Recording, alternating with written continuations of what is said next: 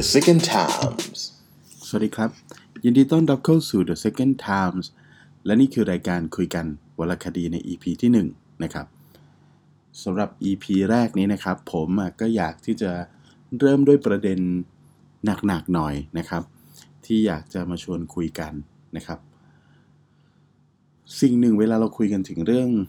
กฎหมายเนี่ยนะครับ แน่นอนหลาย ๆ คนมักจะต้องนึกถึงคำ คำหนึ่งที่สำคัญมากในเรื่องราวเกี่ยวกับกฎหมายก็คือ เรื่องของความยุติธรรมนะครับคำถามมีอยู่เสมอเลยนะครับ ในสังคมบ้านเราว่าไอ้ความยุติธรรมตามระบบกฎหมายเราเนี่ยมันมีจริงไหมกฎหมายไทยเนี่ยมันยุติธรรมไหมศาลไทยยุติธรรมไหมนะครับตำรวจอายการ เขาทำงานกันอย่างนึกถึงความยุติธรรมไหมนะครับทำไมเราถึงเห็นคดีมากมายที่เเป็นแพะนะครับทำไมเราถึงเห็นคดีมากมายที่คนออกมาเรียกร้องว่า เอ๊ะทำไมมันถึงสองมาตรฐานนะครับสำหรับชีวิตการทำงานของผมเนี่ยนะครับ เกี่ยวกับการทำคดีต่างๆเนี่ยนะครับ ผมเคยตั้งคำถามแบบนี้เหมือนกันนะครับ ในสมัยก่อนนะครับ แล้วก็สิ่งหนึ่งที่ผมเอาประสบการณ์เนี่ยมาบอกทุกคนได้นะครับ ก็คือว่าคำตอบที่ชัดเจนที่สุดสำหรับเรื่องนี้นะครับ ก็คือ โลกนี้เนี่ยไม่ได้มีแต่สีขาว และโลกนี้ก็ไม่ได้มีแต่สีดำนะครับ มันออกเทาๆนะครับ มันสีมันตุ่นๆนะครับ ผมเคยเจอมาทั้งกระบวนการยุติธรรมที่ยุติธรรม จนไม่น่าเชื่อว่าระบบกฎหมายบ้านเรามันจะอำนวยความยุติธรรมได้ขนาดนี้นะครับ แล้วก็เจอมาทั้งในแบบที่มันทั้งดาร์กดำเถื่อนดิบ ในแบบที่คิดว่าไอกระบวนการยุติธรรมบ้านเราเนี่ย มันไม่น่าจะเละเฟะเน่าเหม็นได้ขนาดนี้นะครับ มันเหมือนมันเหมือนเหรียญที่มี 2 ด้านอยู่เสมอนะครับ มันไม่มีอะไรที่ดีหรือเลวนะครับ เหมือนทุกอาชีพมีคนดีมีคนเลวนะครับ ระบบกฎหมายบ้านเรา คนทำงานด้านกฎหมายบ้านเรานะครับ ไม่ว่าในตำแหน่งไหน ๆ ก็มีทั้งดีทั้งเลวนะครับ และเรื่องที่ผมจะหยิบยกมาเล่าในวันนี้เนี่ยนะครับ มันเป็นคดีคดีหนึ่งซึ่งทำให้ผมได้รู้จักกับด้าน มืดนะครับ ด้านสีดำของกระบวนการยุติธรรมในบ้านเรานะครับ มันมันทั้งมืดดำในแง่ของการใช้กฎหมายกระบวนการนะครับ แล้วมันทั้งสร้างความหดหู่นะครับ ในแง่ของผลลัพธ์ของมันที่มันเกิดขึ้นกับชีวิตของคนคนหนึ่งนะครับ มันคือเรื่องราวของเด็กหนุ่มคนหนึ่งนะครับ ที่ต้องจำคุก นะครับ ด้วยข้อหาขับขี่รถยนต์โดยประมาท เป็นเหตุให้ผู้อื่นได้รับอันตรายแก่กายสาหัสนะครับ ทั้งที่ณตอนเกิดเหตุ เขาไม่ได้ขับขี่รถคันนั้น ย้อนกลับไปเมื่อประมาณ 14-15 ปีที่แล้วนะครับ ผมได้มีโอกาสติดตามอออาจารย์ของผมนะครับ ไปทำคดีคดีหนึ่งนะครับ เป็นคดีของเด็กหนุ่มคนหนึ่งที่ถูกฟ้องนะครับในข้อหาขับรถประมาทเป็นเหตุให้ผู้อื่น ได้รับอันตรายแก่กายสาหัสนะครับ ในคำฟ้องของคดีนี้เนี่ยนะครับ พนักงานอายการเนี่ยร่างฟ้องมาว่า เด็กหนุ่มคนนี้เนี่ยนะครับ ขับขี่รถกระบะคันหนึ่งด้วยความเร็วสูงนะครับ ปาดหน้ารถจักรยานยนต์ที่อยู่บริเวณไหลทางนะครับ เพื่อเข้าไปจอดข้างทาง ปาดหน้าในระยะกระชั้นชิด ทำให้รถจักรยานยนต์เนี่ยไม่สามารถหลบได้ทันนะครับเลยเฉียวชนเข้ากับรถจักรยานยนต์นะครับ เป็นเหตุให้รถจักรยานยนต์ล้มลงได้รับความเสียหาย ผู้ขับขี่ของรถจักรยานยนต์ และผู้โดยสารอีกหนึ่งรายนะครับ ได้รับบาดเจ็บสาหัสทั้งคู่นะครับ เบื้องต้นได้รับทราบข้อมูลอย่างนี้เนี่ยนะครับ ก็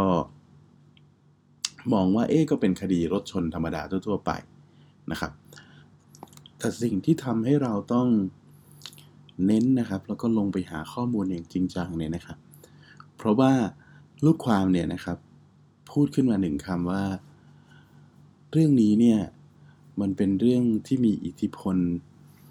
บางอย่างนะครับ อยู่เบื้องหลังทำให้ผลคดีมันออกมาเป็นแบบนี้นะครับ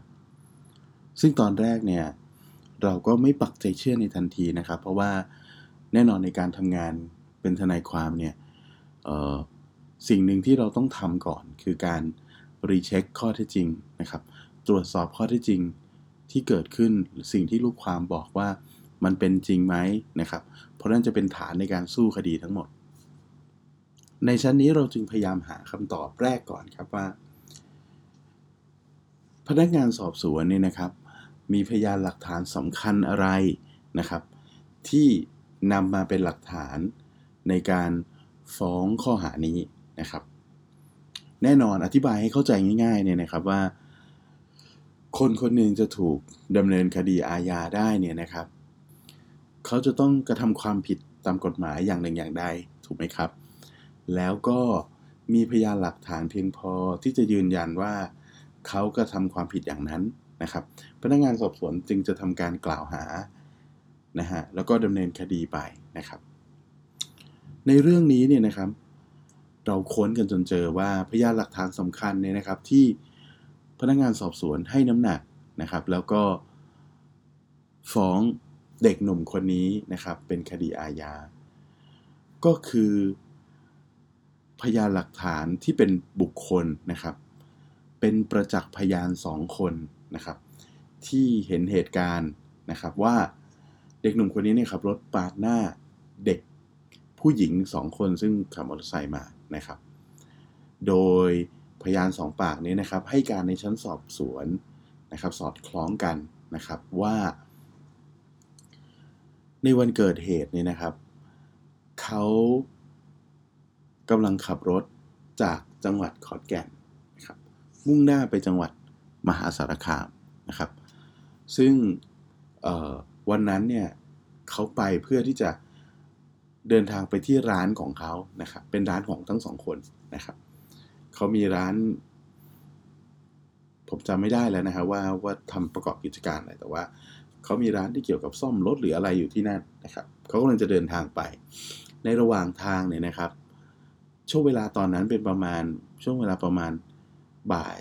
กว่าๆบ่ายสองบ่ายสามอะไรเงี้ยนะฮะช่วงระหว่างเขาขับรถไปเนี่ยนะครับเขาก็ถูกรถกระบะคันหนึ่งแซงไปนะครับ ซึ่งเขาบอกว่ากระบะคันนี้เนี่ยนะครับ เป็นกระบะที่ขับโดยเด็กหนุ่มคนนี้นี่แหละ ขับรถแซงไปนะครับ ปรากฏว่าพอเขาขับตามไปสักระยะหนึ่งนะครับ ไอ้รถคันนี้เนี่ยนะฮะมันปาดหน้าเข้าจอดข้างทางโดยกระทันหันนะครับ เป็นเหตุให้ มอเตอร์ไซค์นะครับ ซึ่งมีเด็กผู้หญิงสองคนเนี่ย คนหนึ่งขับคนหนึ่งซ้อนเนี่ยนะฮะซึ่งวิ่งมาตามไหลทางเนี่ยนะครับ หลบไม่ทันนะฮะพอปาดเข้าไปกระทันหันปุ๊บก็เลยชนกันรถมอเตอร์ไซค์ล้มลงเด็กทั้งสองคน เด็กผู้หญิงสองคนเนี่ยหล่นจากรถนะครับ กระแทกพื้นได้รับบาดเจ็บนะครับ เมื่อเขาเห็นเหตุการณ์อย่างนั้นนะครับ ด้วยความที่เป็นพลเมืองดีของเขาทั้งสองคนนี้นะครับ ก็จะเข้าไปดูอาการนะครับ ขณะเดียวกันนั้นเขากำลังเห็นนะครับว่า รถกระบะคันนี้จะขับหนีนะฮะเขาก็เลยเอารถของเขาเนี่ยนะครับ ขับไปปาดหน้ารถกระบะไว้นะฮะทำให้เขาเห็นเหตุการณ์ว่าเด็กหนุ่มคนนี้แหละเป็นคนขับรถกระบะนะครับ ซึ่งเบื้องต้นพอเห็นพยานหลักฐานสำคัญอย่างนี้เนี่ยนะครับ ก็ผมก็เข้าใจละทำไมพนักงานสอบสวนถึงสั่ง แต่ทีนี้เรามาดูเรื่องพิรุธบ้างนะครับ ในขณะที่พยานหลักฐานที่ผมเล่ามาเมื่อสักครู่เนี่ยมันดูหนาแน่นมากใช่ไหมมันดูแบบ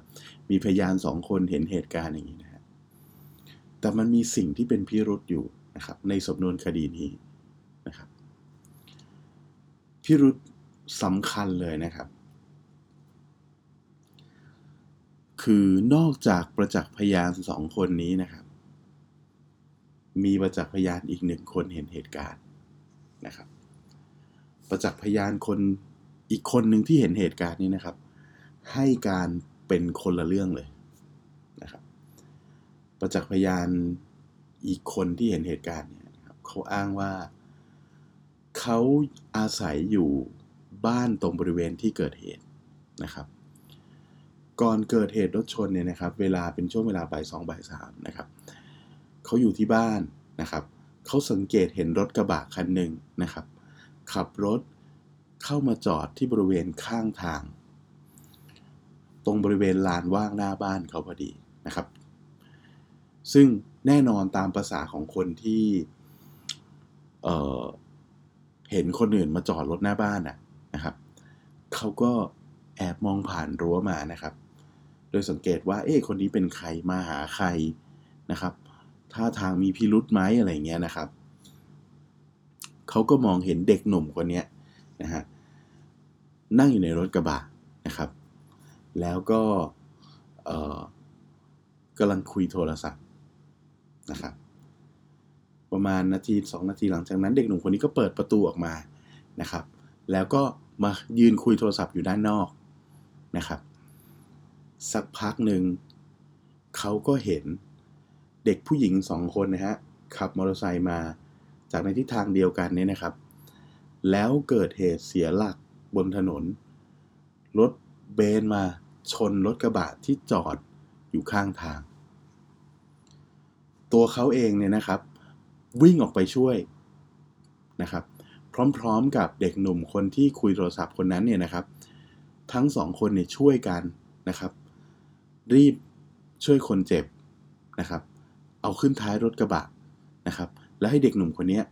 พาทั้งสองคนเนี่ยไปส่งโรงพยาบาล ขณะที่ผู้เห็นเหตุการณ์คนนี้นะครับ ประจักษ์พยานคนนี้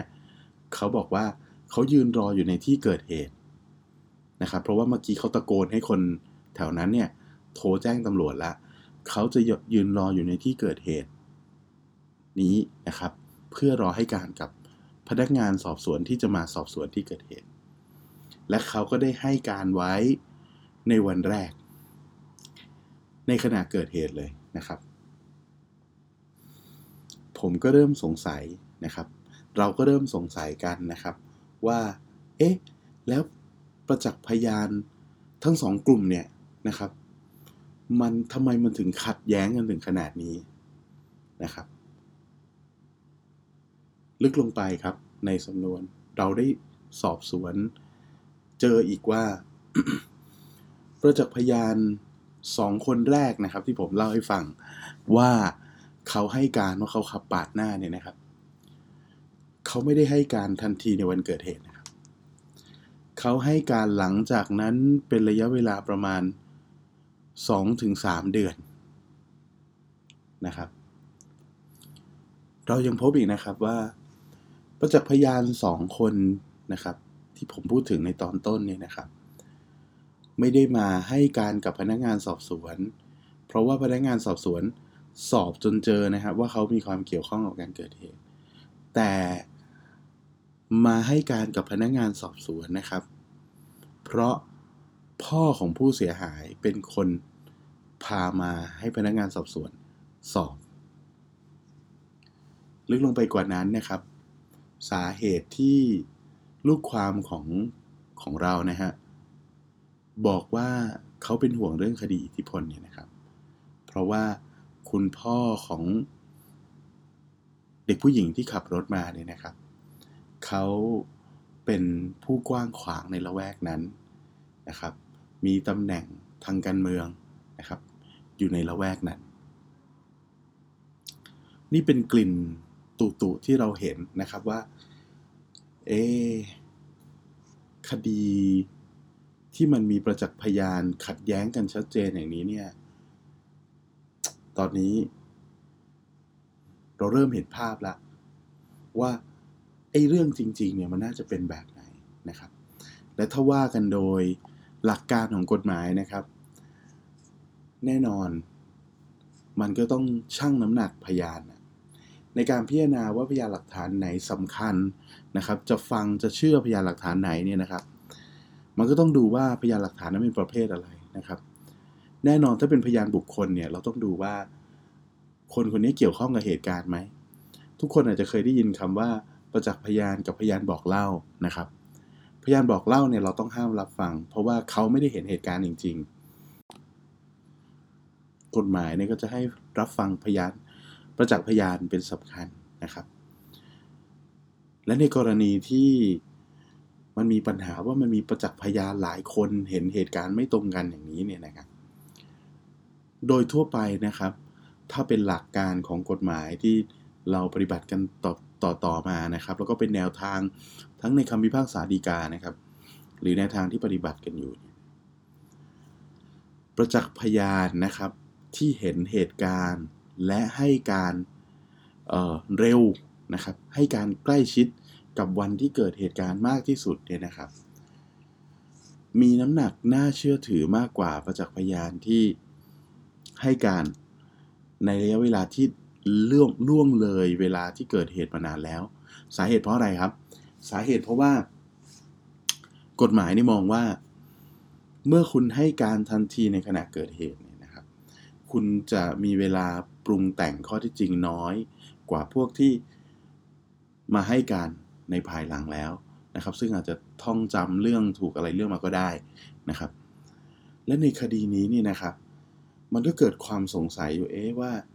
การที่พนักงานสอบสวนส่งฟ้องนะครับ โดยให้น้ำหนักกับพยานสองคนที่เบิกความมาให้การกับพนักงานสอบสวนเนี่ยนะครับ หลังจากเกิดเหตุ 2-3 เดือนเนี่ยนะฮะโดยไม่สนใจ คำให้การของประจักษ์พยานนะครับ ที่ให้การณวันเกิดเหตุเนี่ยมันเป็นไปได้ยังไง ตอนนี้พิรุษที่เราเจอเนี่ยมันชัดแล้วนะครับ ในความเห็นของอาจารย์ผมกับผมตอนนั้นเนี่ยนะครับ เรารู้ละว่าคดีนี้เนี่ยมันมีมีอะไรไม่ชอบมาพากลจริง ๆ อย่างที่ลูกความของเราพยายามจะบอกนะครับ แต่แน่นอน เราไปแก้ไขอะไรที่เกิดขึ้นในชั้นพนักงานสอบสวนไม่ได้ละ เพราะมันผ่านไปแล้วนะครับ เราก็ต้องตั้งหน้าไปสู้คดีในชั้นศาล และในในการดำเนินคดีบนชั้นศาลนี่แหละครับ ที่มันยิ่งทำให้เราเนี่ยมองเห็นถึงความย่ำแย่ของกระบวนการ สิ่งแรกที่ย่ำแย่ที่สุดเนี่ยที่เราเจอก็คือ พนักงานอายการนะครับ ไม่ยอมเรียกประจักษ์พยานคนแรกนะครับ ที่เห็นเหตุการณ์และให้การโดยกระชั้นชิดเนี่ยมาเบิกความในศาลเรียกแต่สองคนที่ให้การทีหลังมานะครับ ประเด็นนี้ก็เป็นคำถามในใจของผมอะ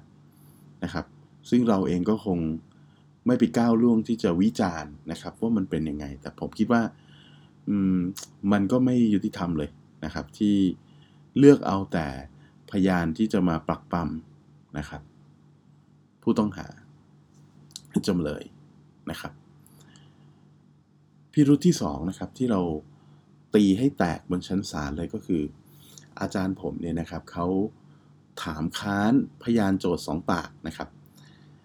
เจ้าพยานสองปากที่เบิกความว่าเห็นเหตุการณ์ทั้งคู่เนี่ยนะครับ พยานในลักษณะนี้เวลาเราเอาขึ้นศาลเนี่ยนะครับเขาจะเรียกว่าพยานคู่นะครับ พยานคู่คือพยานมากกว่าหนึ่งคนขึ้นไปนะครับ ที่อ้างว่าเห็นเหตุการณ์เดียวกันนะครับ แล้วอ้างว่าเเหตุการณ์เป็นอย่างเดียวกันนะครับ ถ้าสองคนนี้มาเบิกความแล้วมันสอดคล้องต้องกันเนี่ยนั่นก็คืออาจจะสื่อได้ว่าพยานทั้งสองปากนี้เห็นเหตุการณ์จริง ๆ แต่ถ้าพยานสองปากนี้เบิกความแตกต่างกัน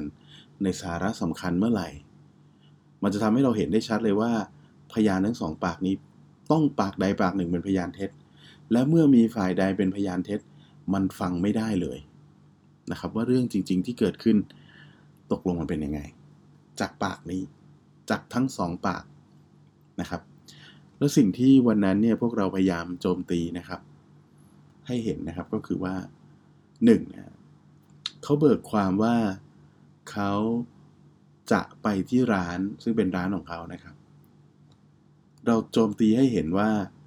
นั่นเป็นเวลาบ่ายสองกว่าๆนะครับ บ่ายสามทำไมคุณถึงไปที่ร้านเวลานั้นครับจริงๆเนี่ยถ้าคุณมีร้านประกอบกิจการอยู่ที่นั่นนะครับเขา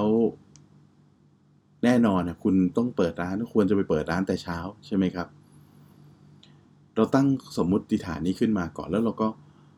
ลองถามพยานสองปาก พยานสองปากเบิกความไม่เหมือนกันครับ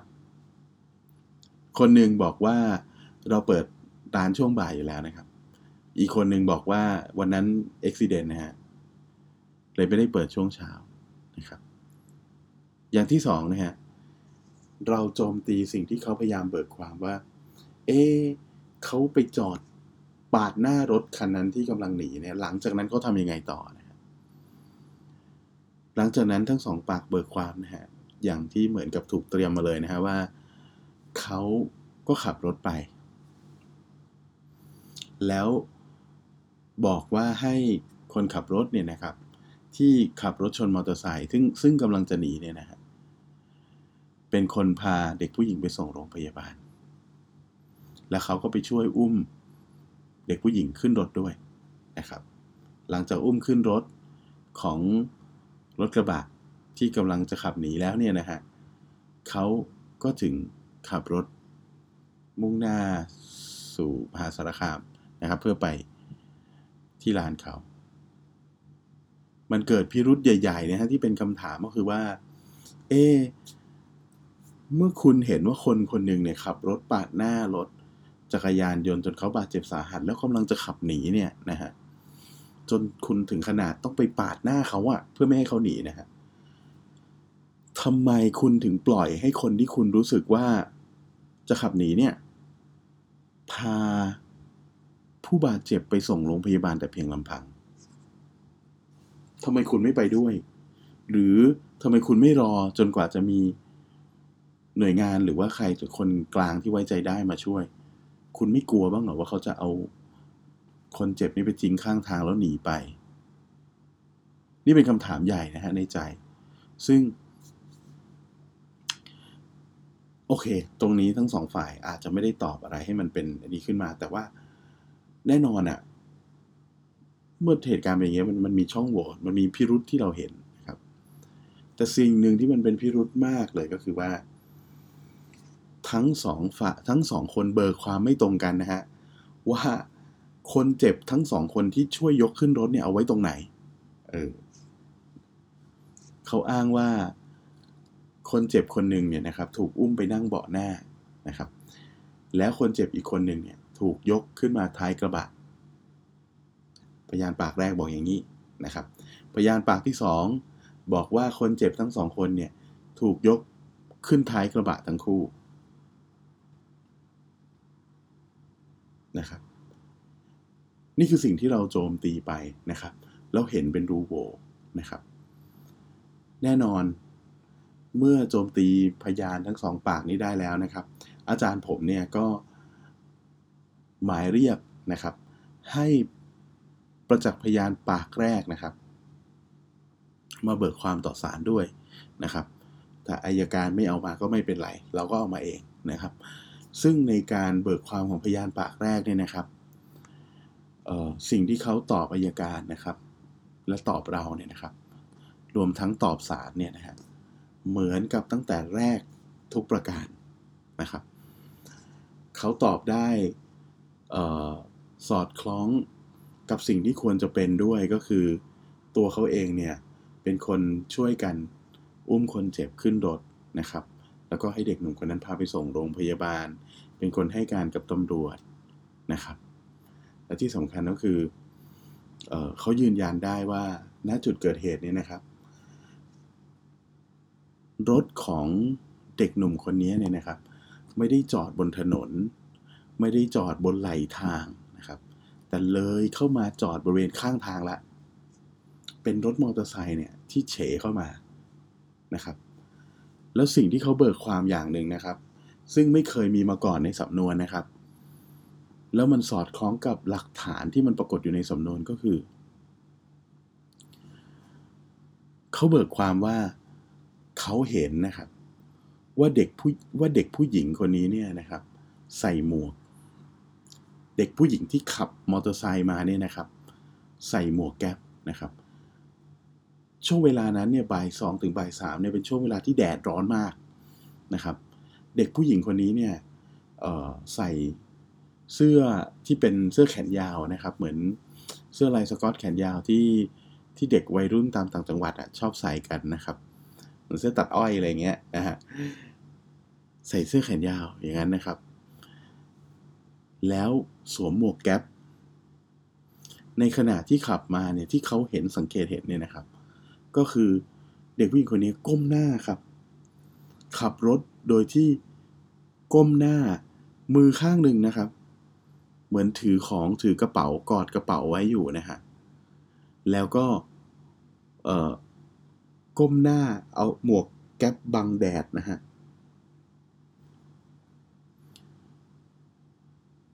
แล้วมันสอดคล้องกับภาพถ่ายนะครับที่มันปรากฏอยู่ในสำนวน คือมีหมวกแก๊ปใบหนึ่งเนี่ยนะครับ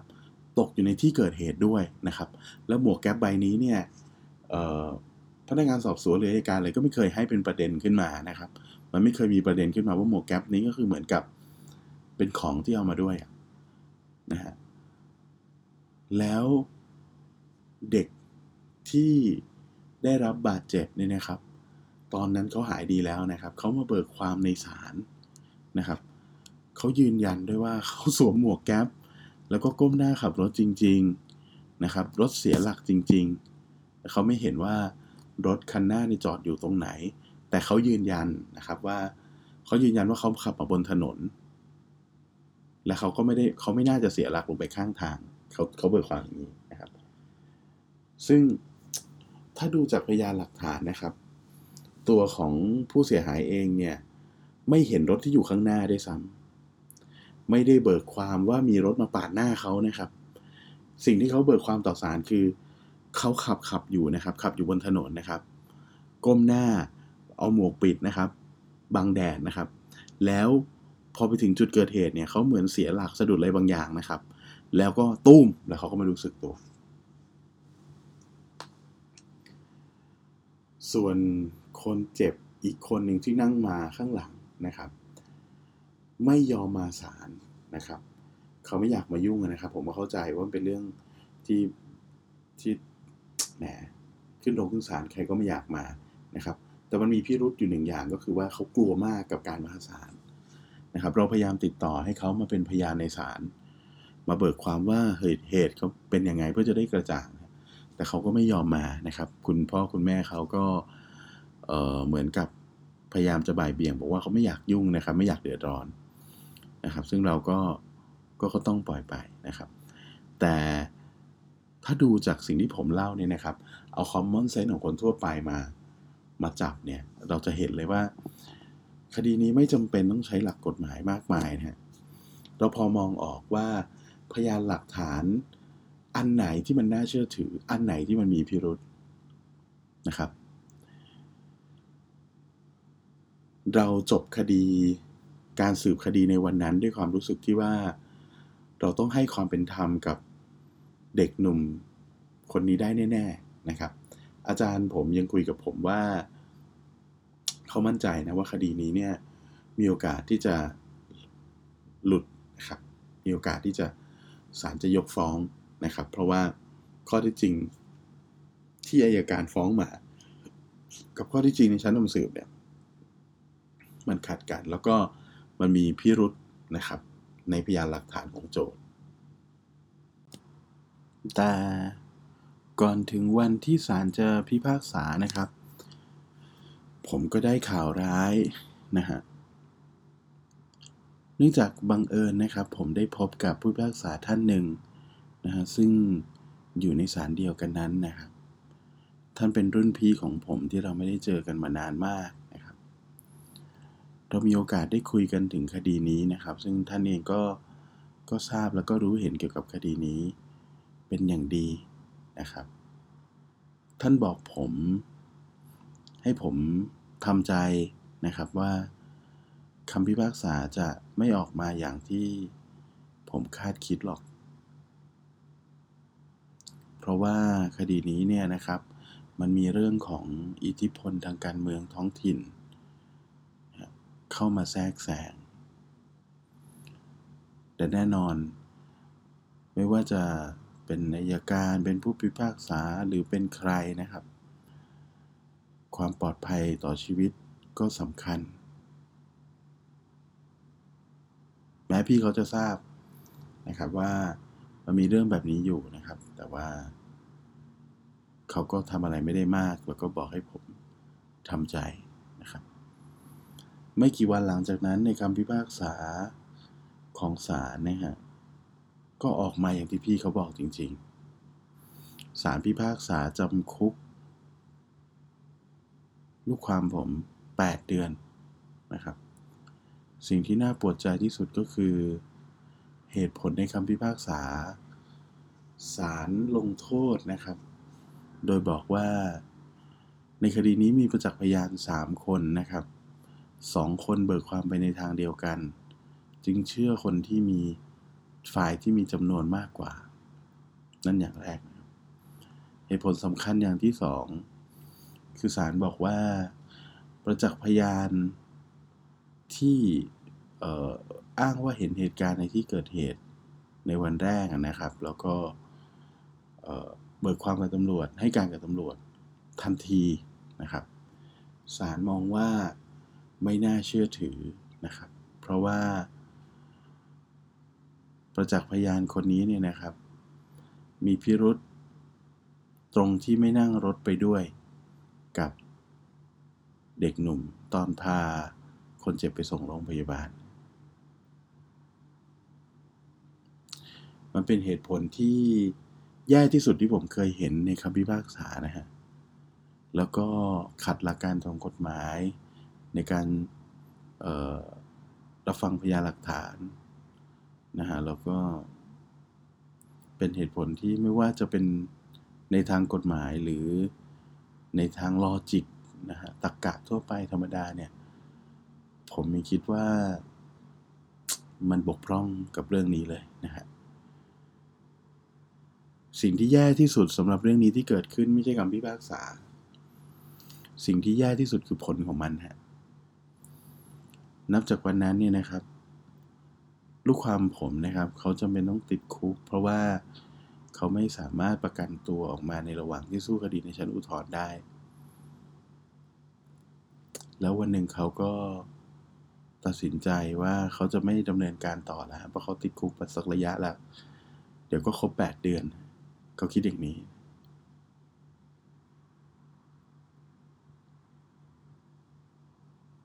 หลังจากที่เขาออกมาจากคุกนะครับ ผมได้ทราบข่าวจาก คุณแม่เขาเพื่อนๆเขานะครับที่เเห็นความเปลี่ยนแปลงของเขานะครับ คือจากคนที่เป็นคนนิสัยดี เอื้อเฟื้อเผื่อแผ่ขยันขันแข็งทำการงานนะครับ แล้วก็ไม่เคยกินเหล้าไม่เคยสูบบุหรี่ ไม่เคยยุ่งเกี่ยวกับอบายามุกใด ๆ เลยนะครับ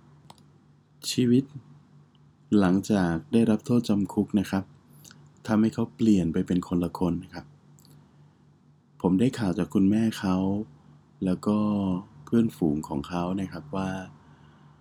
เขาก้าวร้าวมากขึ้นนะครับ เขาเกเร มีเรื่องชกต่อยนะครับ แล้วก็เลวร้ายที่สุดก็คือ เขายุ่งเกี่ยวกับใบยมุกทุกชนิดนะฮะรวมถึงยาเสพติดด้วยนะครับ ครอบครัวเขาก็ได้สูญเสียลูกชายที่ดีคนหนึ่งไปนะครับ และทางครอบครัวก็สิ้นศรัทธาในความยุติธรรมของบ้านนี้เมืองนี้ เรื่องนี้นะครับผมไม่ได้เล่าให้ทุกคนดราม่านะครับ ไม่ได้เล่าให้ฟัง เพราะว่าอยากจะบ่นกลดาประเทศนี้นะครับ ไม่ได้ชังชาติ ไม่ได้ไม่ได้มีความคิดอะไรแบบนั้นนะครับ แต่ผมอยากเล่าประสบการณ์นี้ให้ฟังนะครับ ให้มุมมองให้แง่คิดนะครับว่า เรื่องแบบนี้เนี่ยนะครับ มันมีอยู่จริงในสังคมนะครับ ผมเห็นมากับตาแล้วผมก็ยืนยันท่านได้ แน่นอน เราต้องทำให้มันดีขึ้นกว่าที่ผ่านมา เราต้องช่วยกัน เติมสีขาวลงไปในสังคม ให้มากที่สุด แม้โลกนี้สังคมนี้มันจะเป็นสีเทาๆ หรือบางจุดมันจะดำมืดจนโหดร้ายอย่างที่ผมเล่าให้ฟัง แต่ผมเชื่อว่า สีขาวที่ทุกคนช่วยกันเติม ช่วยกันเทลงไป จะทำให้สังคมนี้สะอาดสดใสขึ้นในสักวันหนึ่ง แล้วเจอกันใน EP ต่อไปครับ ขอบคุณครับ